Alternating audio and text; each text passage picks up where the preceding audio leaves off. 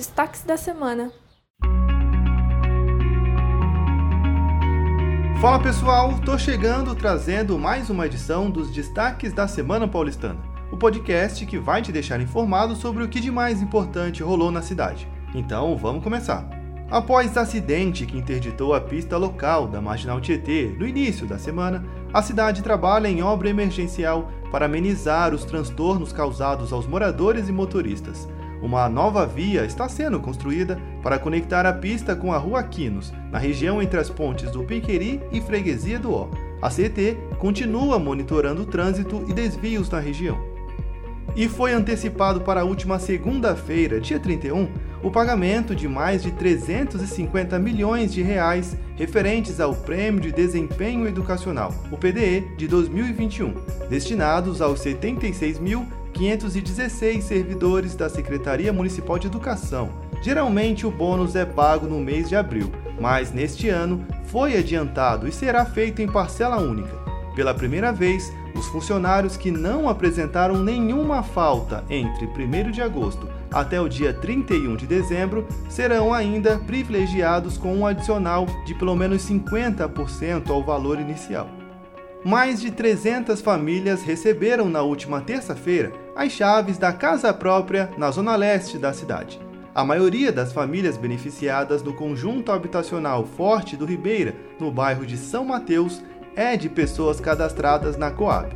Alguns dos contemplados recebiam o auxílio aluguel após terem sido removidos de áreas de risco na comunidade Quaresma Delgado.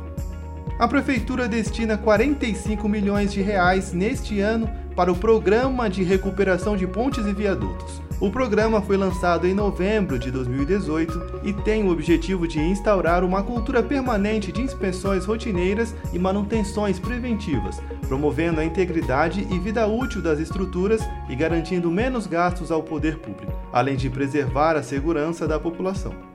E a saúde promove a Semana de Prevenção à Gravidez na Adolescência. A campanha tem como objetivo divulgar informações que contribuam para a redução da incidência de gestações nessa fase da vida. A adolescência, considerada entre 10 e 19 anos de idade, representa uma etapa repleta de mudanças físicas comportamentais. A gestação nessa faixa etária é considerado um problema de saúde pública.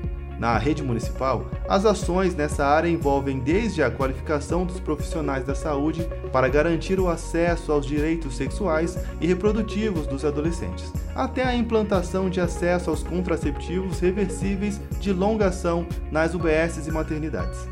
O Fevereiro Roxo faz alerta para a importância de diagnosticar e tratar fibromialgia, lúpus e Alzheimer. Estas são doenças muito distintas, mas que têm um detalhe importante em comum. Elas impactam não apenas a qualidade de vida do paciente, como também afetam os familiares e cuidadores.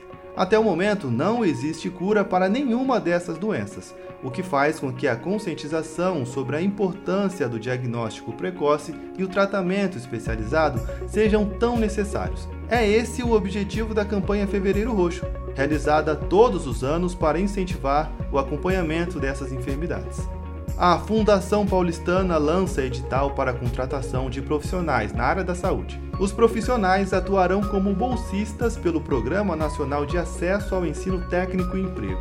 São vagas para apoio às atividades acadêmicas nos cursos de farmácia e saúde bucal, com oportunidades para professores de ensino profissional em farmácia, saúde bucal psicologia e área da saúde em geral, além de técnicos que podem atuar no laboratório de farmácia e também no suporte de informática. Os Centros Educacionais Unificados, os CELS, estão com inscrições abertas para diversas atividades físicas e esportivas totalmente gratuitas. Há opções de esportes coletivos, aquáticos e olímpicos, artes marciais, ginástica, danças, entre muitas outras coisas, incluindo opções para pessoas com deficiência e idosos. São 46 unidades espalhadas em todas as regiões da cidade. Interessados devem comparecer à Secretaria da Gestão do Céu, de preferência portando documento com foto, carteira de vacinação e comprovante de residência.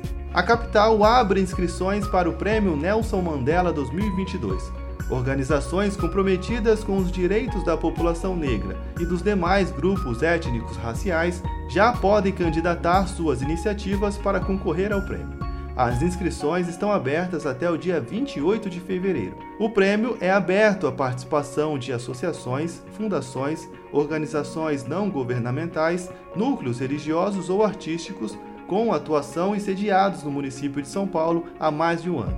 Os projetos inscritos devem ter sido desenvolvidos no período de até quatro anos antes da premiação.